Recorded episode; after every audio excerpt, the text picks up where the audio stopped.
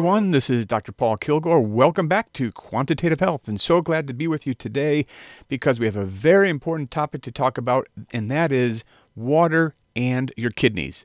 So today, one of the things I wanted to talk about with the heat that we have in the summer months across the world and with warming temperatures in many parts of the globe, one of the things that we're all thinking about is water or the lack of it. And for us, in our bodies, water is absolutely essential for life. And I'm sure you've heard that before, so I just want to put that out there right away. We know that we cannot live without water. So when we think about water and the body, the first thing that we want to kind of think about is how much water do we really need? And the short answer to that question really is it depends. And it depends on who you are, your age, it depends on how active you are, and it depends on other conditions you have going on, for example, other diseases, and we'll talk about that. So when we talk about water and water loss or water intake, the first thing that I want you to think about is a word that we use in the medical community to talk about water that we lose through our skin and respiratory tract. That's your lungs and throat and mouth. That word is insensible. I N S E N S I B L E. Insensible. One of the things that we know is that through our skin, we lose water every day.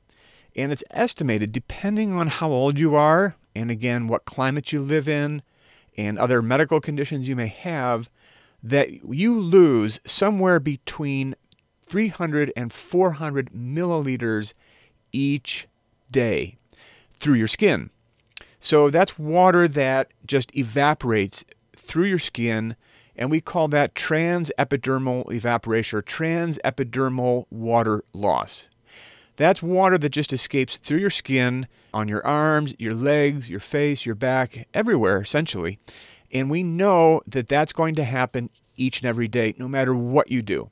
We also know that there's an equivalent or an equal amount of water that is lost through the respiratory tract. That is through the lungs and through the mouth and the nose.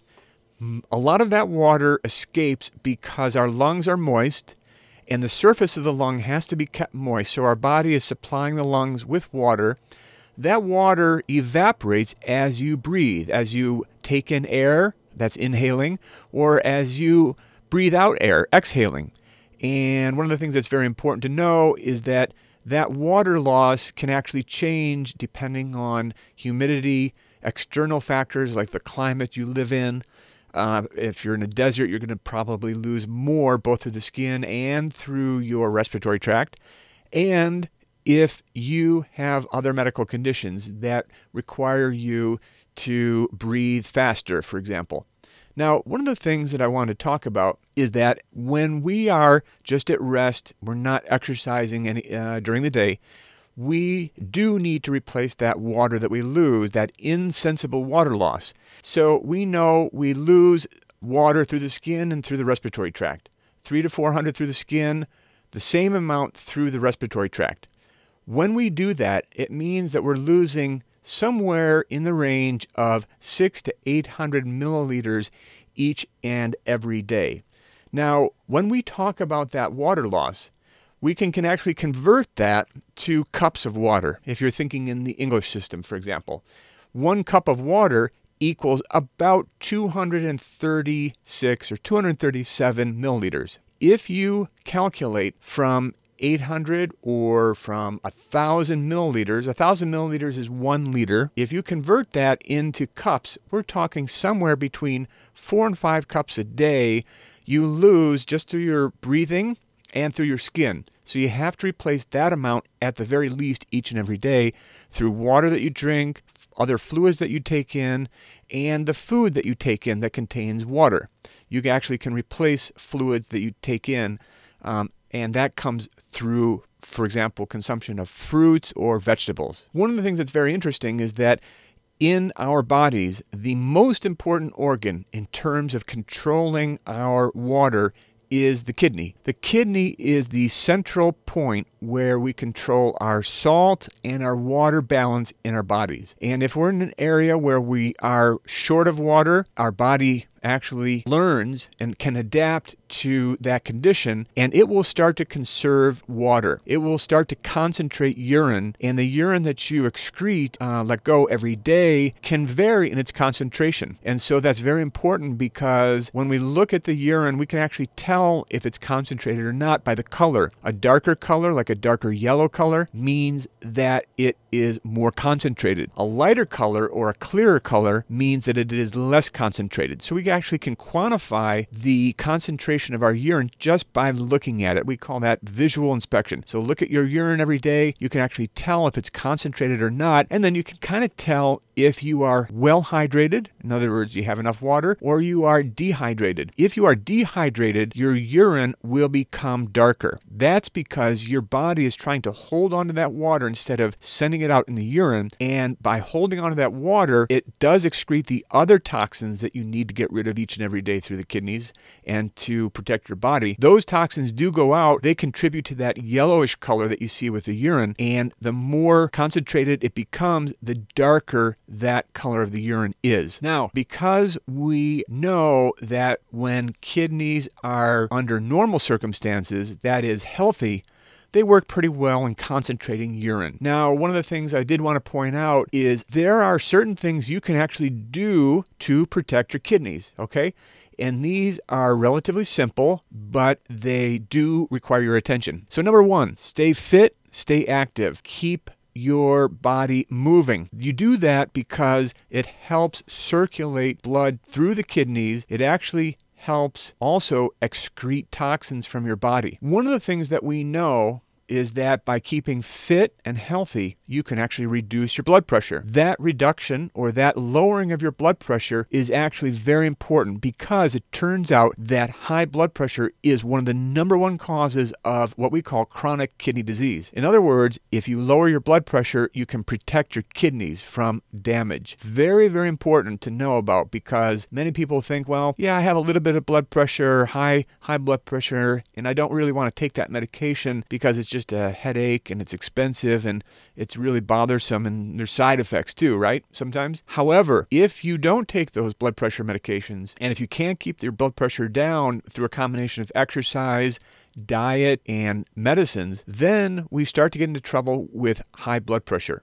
High blood pressure leads to direct damage of the kidneys. Very important to know. Now, another thing that you should know about that can damage the kidneys, number two, is your blood sugar. People with diabetes are more prone to kidney damage. And those people who have diabetes definitely need to have kidney checked. They need to have the blood urea nitrogen and creatinine checked regularly. These are two tests that we monitor very carefully for patients, and actually for everyone. In routine screening, we look for kidney disease through these two tests: B U N, blood urea nitrogen, and creatinine. Sometimes the creatinine is abbreviated C R in kind of medical terminology or in a medical chart. When we talk about controlling blood pressure, we talk about controlling blood sugar. These are two key things that we need to do in order to protect our kidneys. Of course, controlling blood pressure and controlling blood sugar include watching your diet. Losing weight, therefore, is very important. In other words, people who are obese may be at high risk for high blood pressure. They may also be at risk for diabetes. And therefore, and in combination with other factors, obesity can actually lead to chronic kidney disease as well. So lots of reasons to lose weight.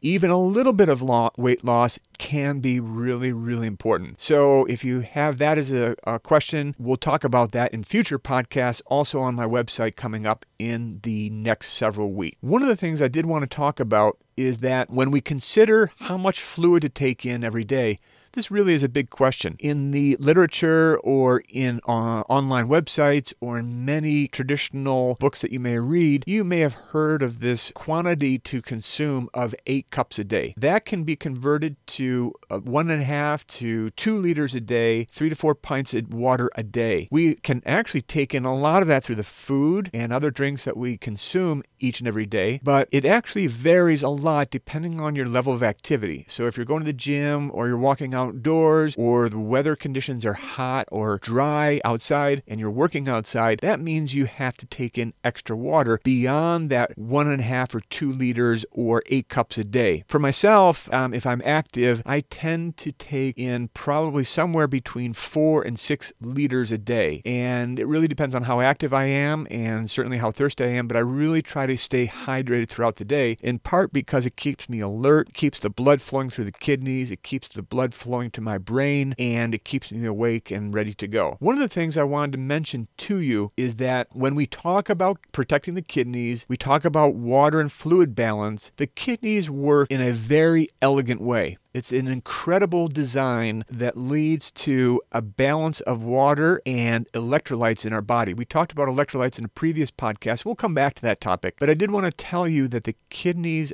are one of the most important organs, of course, that we have. We have two of them on the right and left side. Some people do get into trouble due to genetic diseases, inherited diseases, or autoimmune diseases. Uh, there are many different things that can affect the kidneys. The things that you can control: blood pressure, diabetes, for sure, and weight loss. Obesity can also contribute to chronic kidney disease, that, as we talked about. One other thing that I need you to know about that can damage the kidneys, and it is cigarette smoking. Cigarette smoking is known to decrease blood flow. How does it do it? It does it by the chemicals in the smoke that actually constrict your arteries. This is one of the reasons why smoking, cigarette smoking, can actually lead to high blood pressure. It constricts the arteries, which forces your heart to work harder. It actually tightens your arterial system. Your blood flow is decreased, and it's because you have this high blood pressure caused by the chemicals in the smoke. Because your kidneys need blood. Blood. When you smoke and you cut off blood flow to the kidneys, it means that your kidneys are not getting the blood that they should. When that happens, it means that your kidneys are not going to be able to work as well because your kidneys need that blood. They need the oxygen in the blood, and they also need the blood flow because the blood flow helps regulate the fluid and the salt water balance in your body. When we decrease blood flow to the kidneys, we decrease the ability of the kidneys to actually regulate water and electrolytes balance in your body, and that's not a good thing, right? So make sure that you don't smoke, and if you are smoking, quit as soon as you can and stay off cigarettes. Very, very important. Now, one thing I did want to tell you about is the kidney and how the kidney works. The kidney has a really beautiful system. One of the things that the kidney can do is actually help regulate your water and electrolyte balance. It does this through a system of tubes. These tubes actually go through a part of the kidney we call the medulla. The medulla, or medulla, some people will pronounce it medulla or medulla, either way is okay. That portion of the kidney actually contains these long tubes, and it's really a system of tubing that helps absorb the sodium and chloride, which we call electrolytes. So sodium and chloride and some other electrolytes like potassium are exchanged through this tube system in the kidney, and it's the kidney that actually can, in the wall of this tube, absorb or let go different electrolytes, sodium, chloride, potassium, and other electrolytes as well. Very important. And so it's the tube also in the kidney that allows you to concentrate your urine. In other words, you can actually absorb electrolytes and absorb water, saving that water for your the rest of your body. If you are in a state of thirst, or if you're in a condition or an environment where you lack water, your kidneys can actually sense that. Your body will sense that. The hormones that affect the kidney are changing. The electrolytes will adjust. The water balance will adjust so that you actually can save that water. Very important to know about. Now, there's one more thing I wanted to tell you about with the kidneys. Now, I'll tell you a quick story. I actually had one of the greatest jobs in the world when I was a student. I actually had a summer job where I interviewed patients with end-stage kidney disease. These were patients that actually had different forms of treatment because their kidneys had stopped working. One of the forms of treatment for kidney failure, or kidneys that don't work, is hemodialysis. You've probably heard of that. This is where people go in and they are hooked up to a machine. Depending on the condition of the kidney, they may go anywhere from two to three or four times a week. Typical or average amount is about three times times a week. And the purpose of that system is to help remove the toxins from the blood. So that machine is actually doing the function that your kidneys would normally do. And it's amazing how elegant and how efficient the kidneys are when they're working right. We know that we cannot live with the toxins in our body for very long. So if you know anyone that has kidney disease or end-stage kidney disease, you'll really realize how important that hemodialysis is to their life, to their survival. One of the things that happens, for example, when the toxins build up in your body, you become very fatigued. The electrolyte imbalance can be really, really upset. That can affect everything from your bone marrow to your heart to your brain, and it can actually affect other parts of your body like your intestinal tract. So one of the things that we do when we uh, give patients hemodialysis or other forms of kidney therapy is we remove those toxins. And one of the key toxins that you should know about that we remove is urea. You remember I mentioned that one test for the kidneys called B U N, or blood urea nitrogen. It's the urea that's actually produced as a byproduct of some metabolism in your body. That urea, though, is toxic to many, many tissues in your body. Many different organs can be negatively affected by urea. So that's why the kidney is actually key in excreting and getting rid of urea, and it's actually excreted in your urine. So we can actually measure that in your urine as well. In people that have end-stage kidney disease, there are other ways that we can treat end-stage kidney disease that we'll talk about, like transplant from a living relative or a transplant from a cadaver, someone that's passed away and donated their kidney. We can also do peritoneal dialysis. This is where we do exchange of water through a tube that goes into the abdomen, into the stomach,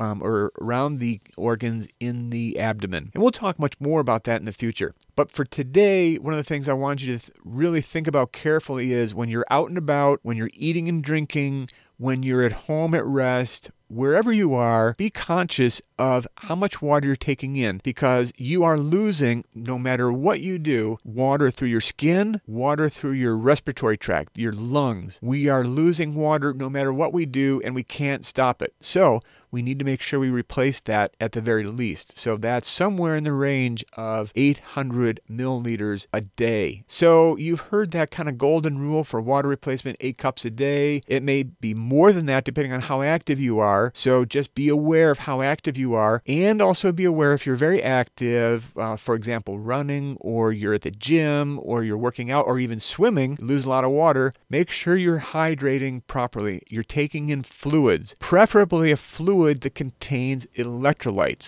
Low sugar is good also, but make sure that fluid is containing electrolytes. That means sodium and chloride and some pota- potassium as well, perhaps. Take a look at the label, read that, look at the quantity, and actually I'll come back to you and we'll talk again in the future about how much electrolytes we lose each and every day through our skin and through our sweat. I just did a measurement yesterday on my skin, and we're going to talk much more about that. Uh, because precisely knowing about your hydration will make you feel better, you'll feel more alert, you'll be healthier, you'll protect your kidneys, and you'll be able to control other important functions. And you may even be able to watch your blood pressure more carefully and keep it in a better range if you have high blood pressure. So we're going to talk much more about that coming in future episodes, but I wanted to leave you with that today. Hope you have a great day, and see you soon.